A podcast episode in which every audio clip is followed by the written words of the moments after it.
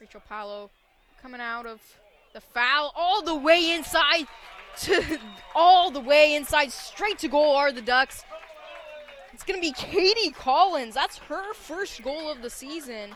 Katie Collins, her first appearance of the season and